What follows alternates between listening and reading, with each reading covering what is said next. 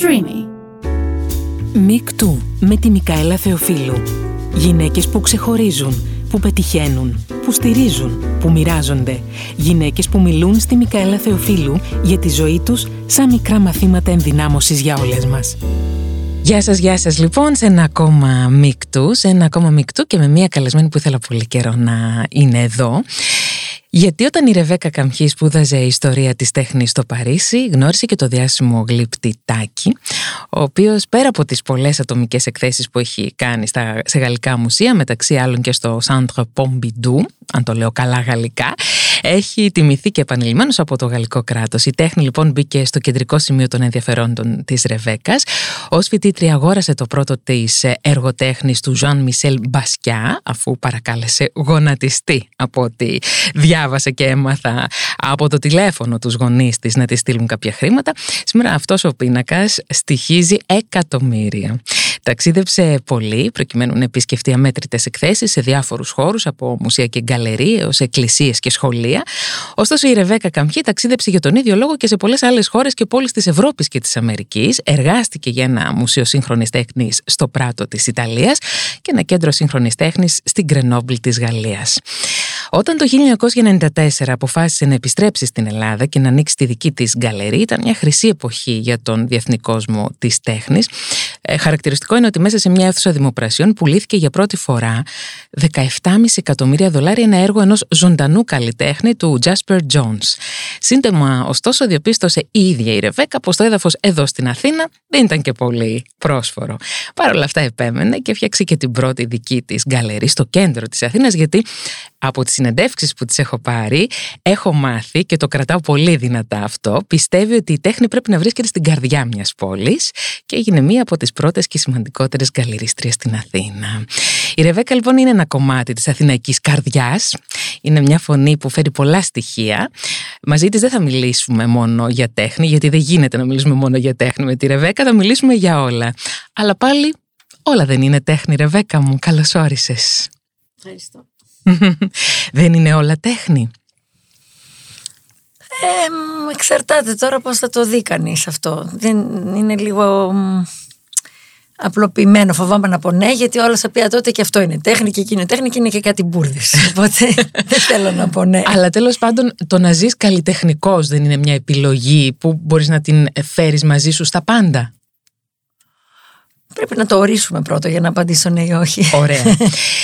Ε, ας πάμε λοιπόν κατευθείαν σε εκείνη την εποχή το 1994 που επιστρέφεις πια από το Παρίσι, επιστρέφεις από, από το γύρο του κόσμου που έχεις κάνει και αποφασίζεις μέσα σε ένα πολύ δύσκολο για την Αθήνα κλίμα σε σχέση με την τέχνη, γιατί στον κόσμο όπως είπαμε ήταν πάρα πολύ, πολύ ψηλά είχαν την τέχνη, στην Αθήνα όχι τόσο.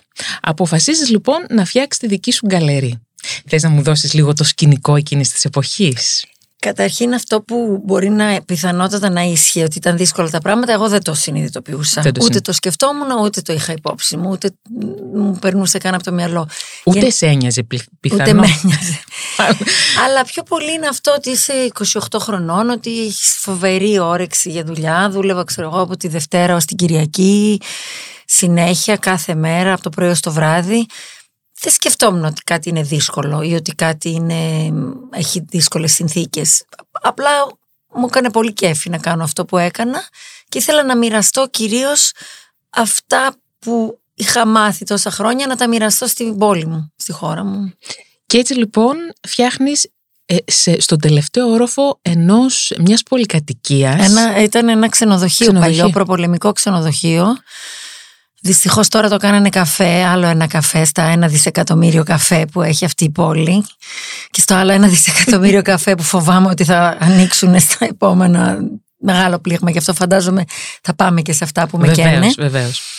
Ε, ήταν ένα προπολεμικό ξενοδοχείο, στεγαζόταν μια επιχείρηση υφασμάτων και νοίκι, υπενοικίασα τον τελευταίο όροφο από αυτή την εταιρεία που ανήκε στην οικογένειά μου, αλλά το νοικιάζανε το κτίριο και αυτή. OK. Okay.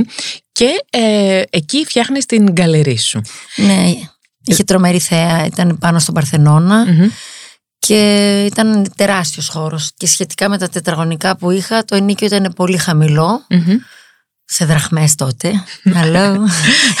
και είχα άπειρο χώρο, οπότε ήταν πολύ ωραία και εύκολο να την κάνω αυτή τη δουλειά. Θέλεις χώρο σε αυτές τις δουλειές; Θέλεις χώρο σε αυτές τις δουλειές. Ε, Θέλεις όμως και κάποιες ε, κάποιες γνωριμίες.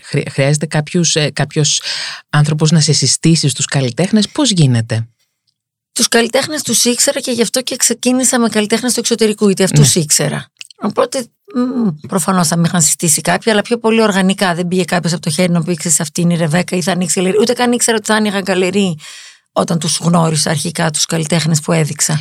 Τα εγγένεια, τα πρώτα εγγένεια, τα θυμάσαι; Ναι, πάρα πολύ καλά. Είχα πάρει κουλούρια, στρογγυλά κουλούρια και λουκούμια. Κλασικό αθηναϊκό, έτσι. Έτσι μου ήρθε ότι έκανε στυλ, ξέρω εγώ, και μικρά ποτηράκια και κερνάγαμε, δεν θυμάμαι τώρα, κάτι νομίζω τσίπουρο, κάτι την είχα και δει. Τι, τι, τι κόσμος είχε έρθει τότε, τον θυμάσαι αυτόν τον κόσμο που είχε έρθει, γιατί θυμάμαι, ε, ε, όπως μου το έχεις ξαναπεριγράψει, είχε, είχε κόσμο πολύ και πολύ κοσμική Αθήνα. Ναι, ε, τα, τα γέννη ήταν της Ρίτας Σάκερμαν, μια Ουγγαρέζα καλλιτέχνη νέα, πολύ Και επειδή δεν ήξερα και κόσμο της τέχνης, η αλήθεια είναι, καλές απλά όποιον ήξερα και δεν ήξερα. Και κυρίως μέχρι πριν να φύγω για το Παρίσι και για το εξωτερικό στην Αθήνα, οι κυρίως παρέες μου ήταν μες στη μόδα. Όλοι μου οι φίλοι δούλευαν στα περιοδικά Όλοι μου οι φίλοι ήταν ή στυλίστες ή φωτογράφοι ή φτιάχνανε ρούχα. Οπότε κάλεσα όλους αυτούς, όλους μου τους φίλους από το σχολείο ναι. και όποιον μπορούσε ο κανένας να μου πει κάλεσε και αυτόν, κάλεσε και εκείνον, ότι μπορούσα να μαζέψω ονόματα και διευθύνσεις. Και μάλιστα τότε ήταν διευθύνσεις με φάκελο και χαρτί. Πω πω. Ναι. Έχεις κρατήσει αυτές τις προσκλήσεις από τότε; Ναι βέβαια. και μετά φεύγεις από, το, από από εκείνο το κτίριο, το παλιό ξενοδοχείο και πας σε μια περιοχή που έχει, έχει υποστεί αμφισβήτηση πολύ μέχρι εσύ τουλάχιστον και κάποιοι ακόμα και καλλιτέχνες και δημιουργοί να κατοικήσουν εκεί. Μιλάω για το μεταξουργείο. Ναι, δέκα χρόνια έμεινα στη Σοφοκλέους εκεί στην πρώτη γκαλερί. Μετά υπήρχε ένα διάστημα που είχα pop-ups σε διάφορα μέρη μέχρι να βρω το χώρο στο μεταξουργείο. Ναι, το μεταξουργείο είναι σε τραγική κατάσταση και συνέχεια κυνηγάω τον αγαπημένο μας δήμαρχο να μας ρίξει μια ματιά. το σπίτι όμως, το, το, αυτό που έγινε και σπίτι σου και γκαλερί, είναι ένα σπίτι που διάβασα ότι και στο δρόμο που βρίσκεται, στη Λεωνίδου, θα μου πεις εσύ αν ισχύει, ότι ήταν ο φημισμένος δρόμος με τις μαμές. Ναι, Μίλησέ μου λίγο γι' αυτό. Εκεί γεννιούνταν, λέει, τα παιδιά της πόλης. Και το δικό σου σπίτι εκεί ήταν σπίτι μαμής. Ναι, το οποίο το έμαθα μετά. Και όχι μόνο αυτό έμαθα μετά, έμαθα και κάτι συγκλονιστικό. Ο μπαμπάς μου που είχε γεννηθεί το 1929 και η μαμά μου το 1943, η μαμά μου Θεσσαλονικιά και ο μπαμπάς μου Αθηναίος, από παππού Αθηναίο, εμ, γεννήθηκαν και οι δύο σε αυτό το δρόμο. Απίστευτο. Απίστευτο, ναι. Απίστευτο. Ναι, ναι, ναι, τελείως κουφό. Σε τι περιβάλλον μεγάλωσες, ε, Ρεβέκα; Ε, κάπως μικροαστικό θα έλεγα.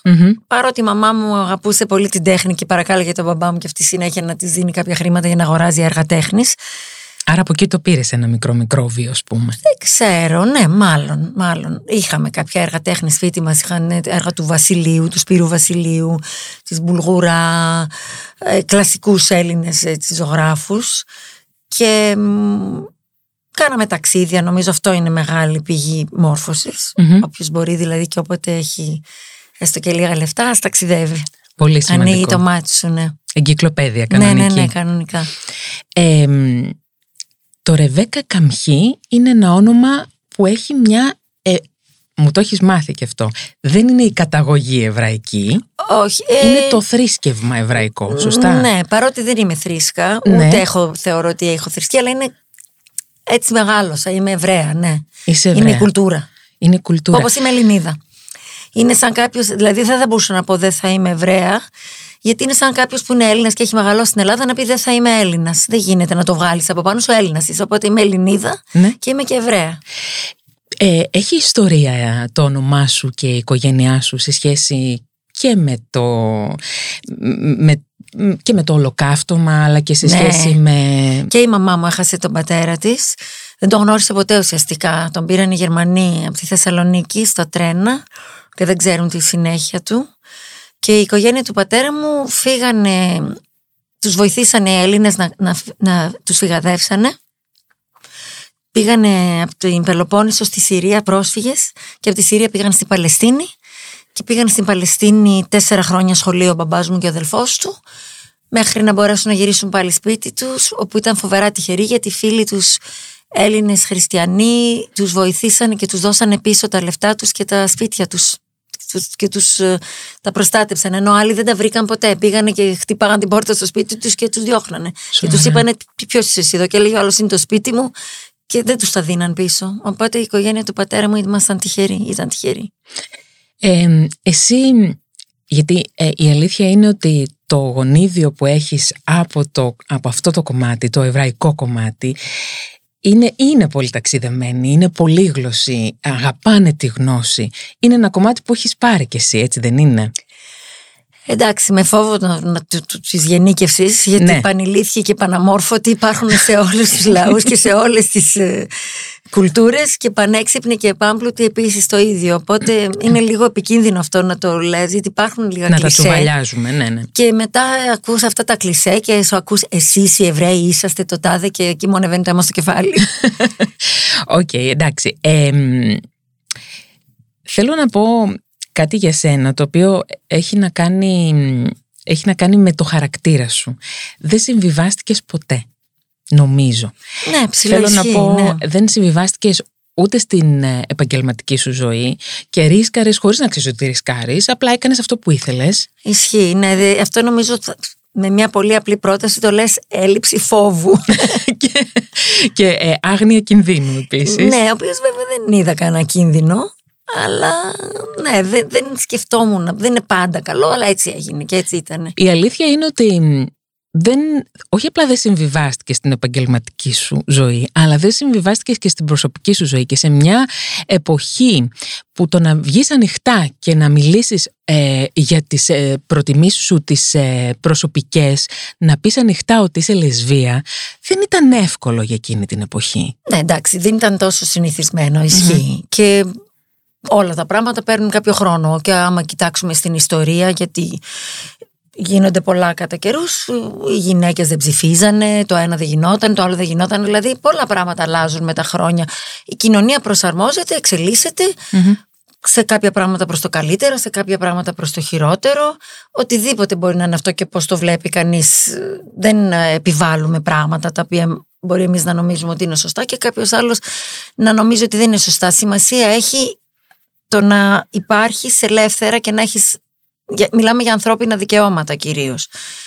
Και αυτό θέλει σεβασμό και κοινωνία που δεν είναι έτοιμη. Δηλαδή δεν μπορούμε να τους βάλουμε το μαχαίρι στο λαιμό σε κάποιον άνθρωπο που έχει μάθει κάποια πράγματα αλλιώς, είναι πιο ηλικιωμένος ή δεν έχει εκτεθεί πιο πολύ σε γνώσεις, ταξίδια ή να έχει πιο ανοιχτό μυαλό. Δεν μπορείς να τον κατηγορήσεις. Ο κάθε άνθρωπος έχει τις δυνατότητές του, τους περιορισμούς του δεν μπορείς να το επιβάλλεις κάτι και να τον βρίζεις ας πούμε επειδή δεν σε δέχεται π.χ. Εσύ δέχεσαι τον εαυτό σου και είσαι περήφανος για αυτό που είσαι, γιατί ξέρεις ότι δεν βλάπτεις κανέναν. Αλλά αντίστοιχα, σαν άνθρωπο σε μια κοινωνία, πρέπει να σεβαστείς και να δεχτείς ότι δεν μπορεί όλοι να σκέφτονται το ίδιο και να, με αγάπη και με. Ξεκινώντας ότι έχεις σεβασμό στον εαυτό σου για αυτό που είσαι, είναι το πιο πιθανό να σε σεβαστούν και άλλοι από το να κρύβεσαι ή να ντρέπεσαι. Γιατί τότε δεν πρόκειται ποτέ να πάρεις σεβασμό ούτε αποδοχή. Αλλά ούτε και ο πολύ μιλιταρισμός ας πούμε είναι αυτή η λέξη ή να επιβάλλω ή να φωνάζω ή να ε, κατηγορώ ανθρώπους που όχι γιατί δεν γίνεται είναι δύσκολο θέλει ο κάθε άνθρωπος χρόνο, γνώση αλλά, αλλά κυρίως το ότι εμείς υπάρχουμε και μας βλέπουν, αυτό είναι το πρώτο βήμα. Αυτή είναι η λεγόμενη αυθύπαρκτη ορατότητα. Αυθύπαρκτη ορατότητα. Ότι, και αυτό είναι ένα αίτημα της σύγχρονης κοινωνίας. Εσύ ήσουν πολύ μπροστά από την εποχή σου. Μπορεί, μπορεί να ήμουν, ναι, ναι, ίσως να ήμουν. Χωρίς όμως όντως να το σκεφτώ πολύ έτσι. Μιλήτα, Πάλι, ναι, ναι, ναι, ναι, όχι. Ε, αβίαστα. Α, αβίαστα, ακριβώς. Γιατί είσαι εσύ. Γιατί αυτό είσαι εσύ. Ναι. Ε, η Ελλάδα είναι μια χώρα που σέβεται τη διαφορετικότητα πια, πιστεύεις; Σίγουρα έχουν γίνει πάρα πολλά βήματα και όσο πάει και καλύτερα, σίγουρα. Το νιώθω, γιατί και παλιά και με τους ανθρώπους που ήταν οι μαύροι και δεν ξέρω τι άλλο, υπήρχε πολύ ρατσισμός, αλλά θεωρώ πολλές φορές ότι οι καημένοι άνθρωποι που είναι ρατσιστές καμιά φορά δεν έχουν εκτεθεί. ε, στο- στο- Σε δηλαδή, ρεθίσματα. άμα πας σε έναν κα- ξανθό γαλανομάτι στη μέση της Αφρικής που δεν έχουν ξαναδεί ποτέ στη ζωή τους ξανθό γαλανομάτι λευκό άνθρωπο κάπου, που δεν έχει τουρίστες, θα τον κοιτάνε, ας πούμε. Δεν είναι ότι είναι κακοί άνθρωποι και ότι θεωρούν ότι ο λευκός άνθρωπος είναι κακός. Δεν έχουν ξαναδεί. Είναι αξιοθέατο. Όταν- είναι αξιοθέατο. Δηλαδή είναι έλλειψη μόρφωσης και έλλειψη να έχεις, του να έχεις εκτεθεί. Το θυμάμαι πάρα πολύ παλιά, γιατί εγώ είχα ταξιδέψει πολύ και δεν μου ένοιαζε και τίποτα να είναι κάποιος μαύρος, ας πούμε, ή άστρος. Καλά, ή ούτε ομοφυλόφιλος, εννοείται ξεκάθαρα. Αλλά το ότι ένας άνθρωπος μου έλεγε Α, ο αυτός και ο μαύρος. Από άγνοια, δεν έχω δει. Οι Εβραίους επίσης αντίστοιχα. Όταν δεν έχεις ξαναγνωρίσει ποτέ στη ζωή σου ένα Ευρε... έναν Εβραίο, νομίζω ότι είναι κάτι διαφορετικό από σένα. Πάλι από άγνοια. Ε, δούλευα στο Εβραϊκό Μουσείο για ένα χρόνο. Ερχόντουσαν παιδιά από διάφορα σχολεία και νομίζαν ότι οι Εβραίοι φοράνε όλοι καπελάκια και έχουν μπουκλωτά, πώς τα λένε αυτά, πώς είναι κάτι μπουκλάκια, τα- θρήσκοι. ναι, ναι, ναι. Τα μπουκλάκια που είναι κάτι θρήσκοι. Αραβίνα. Είναι σαν να νομίζεις ότι όλοι οι χριστιανοί στον κόσμο φοράνε μαύρα ράσα και σταυρούς και καπέλα μαύρα και δεν ξέρω τι. Και είναι παπάδες Είναι όλοι. παπάδες. Δηλαδή, δεν μπορείς να τους θυμώσεις. Δεν το ξέρανε. Δεν τους το έμαθε κανείς. Γι' αυτό πάντα, πάντα, πάντα, συνέχεια, συνέχεια, συνέχεια, μία λέξη υπάρχει για όλα. Παιδεία. Παιδεία. Δηλαδή, στο σχολείο το να μάθεις ένα και ένα κάνουν δύο θα το μάθεις. Το να μάθεις να σέβεσαι τους άλλους. Πρέπει να στο μαθαίνουν από το σχολείο. Το να μάθεις να μην πετάς σκουπίδια. Το να μάθεις να κάνεις ανακύκλωση. Το να μάθεις να μην ξοδεύεις τζάμπα πλαστικά. Πρέπει κάποιος να στο μάθει. Αλλιώς δεν το σκέφτεσαι. Δεν στο έμαθε κανείς. Άρα πρέπει κυρίως, κυρίως και εκεί φωνάζω και κάνω έκκληση στον κάθε υπουργό παιδείας που υπάρχει, στην κυρία Κεραμέως, άμα μπορούσε ποτέ να το ακούει αυτό και να, είναι, να βάλει στη- από τον υπηαγωγείο και στο δημοτικό μαθήματα τέτοια. Για την ανακύκλωση, για το περιβάλλον, για τη διαφορετικότητα, για το να δέχομαι τους άλλους, για όλα αυτά. Πρέπει κάποιος να στα μάθει.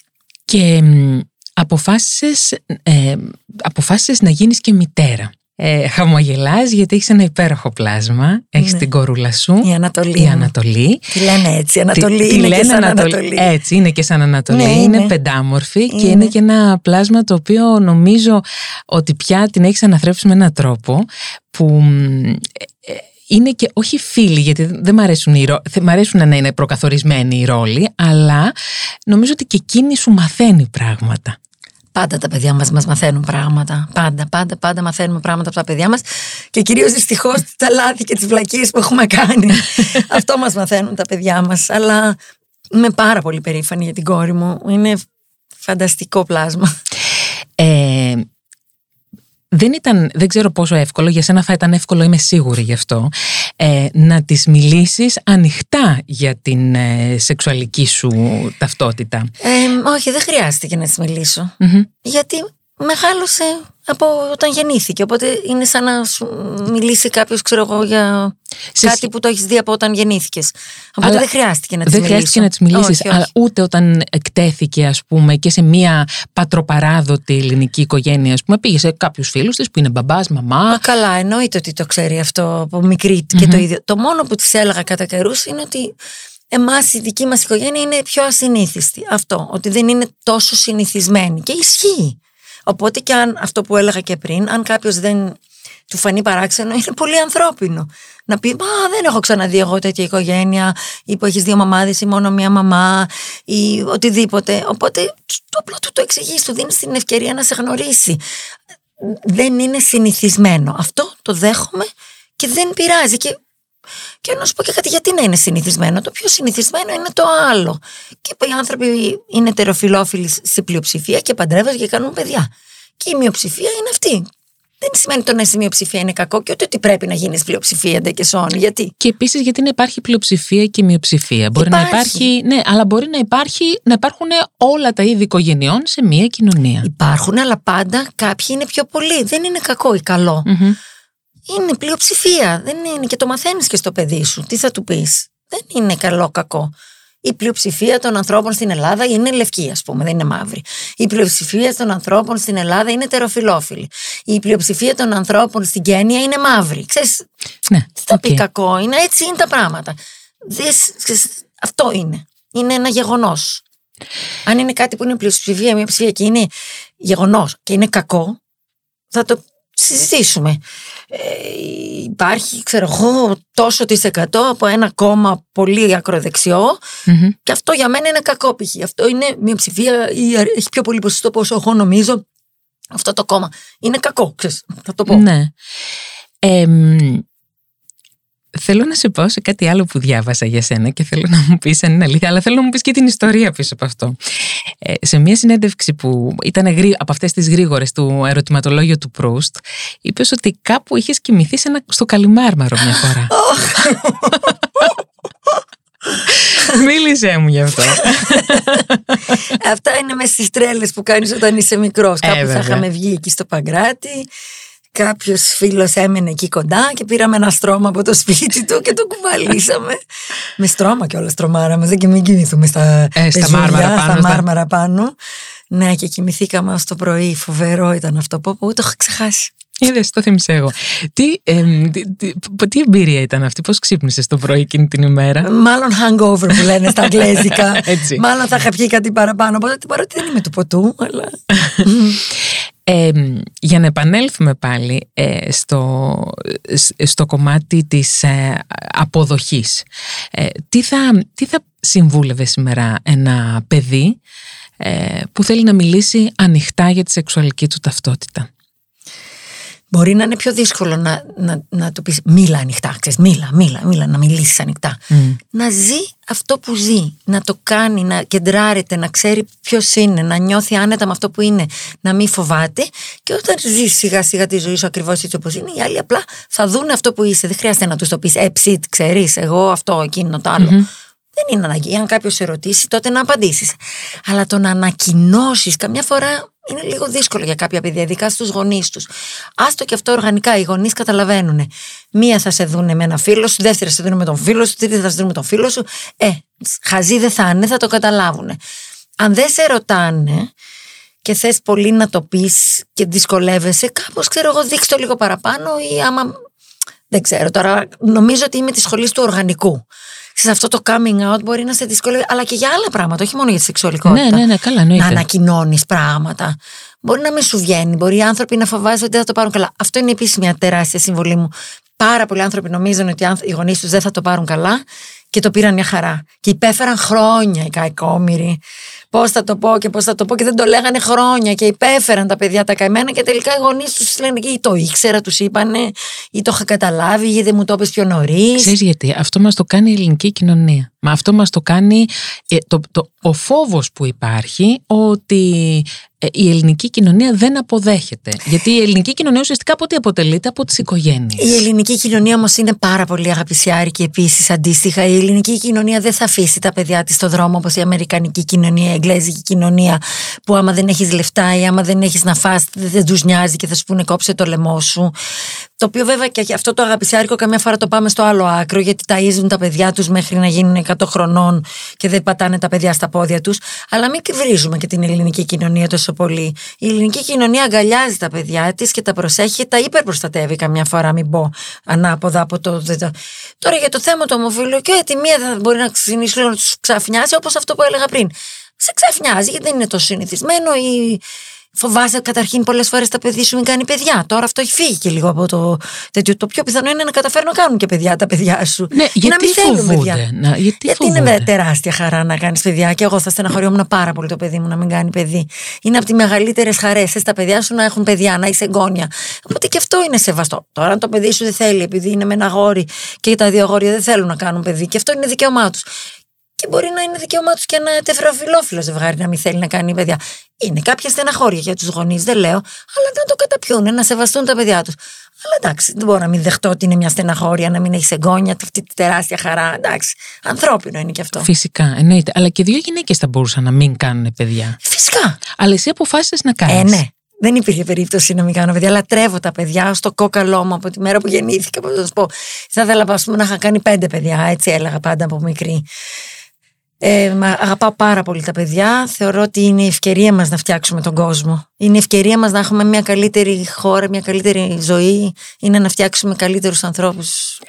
Ε, είπες πριν ότι είσαι ακτιβίστρια. Ε, είσαι ακτιβίστρια όχι μόνο ε, ε, στην καθημερινότητά σου, στην καθημερινότητα καθώς Είμαι περπατάς στους τρομάρα δρόμους μου, είμαι. της Αθήνας. Είσαι επαναστάτρια; Είμαι τρομάρα. Θα φάω ξύλο καμιά μέρα. Μια μέρα παραλίου. Σε τι άλλο επαναστατείς; Στα παρκαρίσματα, στα πεζοδρόμια, στα, στην, α- στο χάος, γενικά στο ότι δεν με ενδιαφέρει ο άλλος, αυτός που, σ- που, που δεν σε Που υπολογίζει. συμβιώνω, ας πούμε. Ναι, ναι, ναι, ναι. Η έλλειψη σεβασμού στην πόλη. Η έλλειψη σεβασμού και από την αστυνομία στον πολίτη. Η έλλειψη σεβασμού και από τη δημοτική αστυνομία στον πολίτη. Η έλλειψη σεβασμού από τον πολίτη στον πολίτη. Ό,τι να είναι. Και αυτό στην παιδεία θα το πετάξω, το μπαλάκι.